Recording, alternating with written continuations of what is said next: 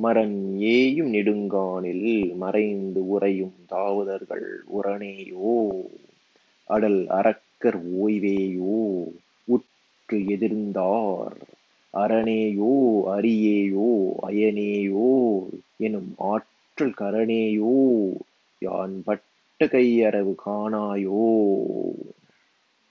மரன் ஏயும் நெடுங்கானில் மரங்கள் அடர்ந்த இப்பெரிய காட்டில் மறைந்து உறையும் தாவதர்கள் உரையே உரனேயோ அரக்கர்க்கு அஞ்சி ஒளிந்து வாழும் தவம் புரிவோர் வலிமையை குறிப்பதோ.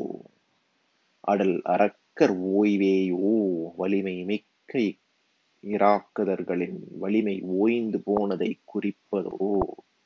உற்று எதிர்ந்தார் எதிர்பட்டு போர் புதிர்ந்தார்.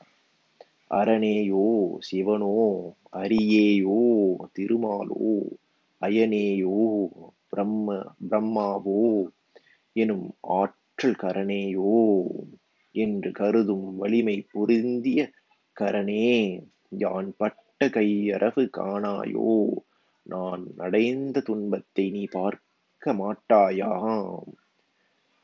ராவணனை உதவி களைத்த சூர்பனகை கரனை கூவி அழைக்கிறாள். கரண் ராவணனுக்கு தம்பி முறையாவான். ராவணனின் தந்தையாம் விசுரவசு முனிக்கும். இராவணன் தாயாம் கேகசியின் தங்கையாம் கும்பினாசிக்கும் பிறந்தவன்.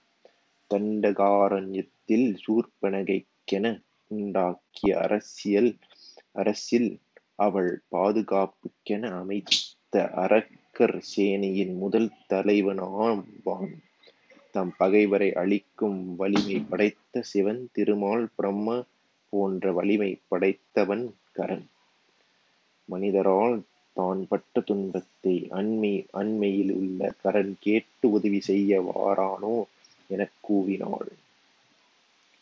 காட்டில் வாழும் தவசியர் வலிமைக்கு நகரங்களில் வாழும் அரக்கர் வலிமை குன்றியதோ என அவள் ஐயுற்றாள்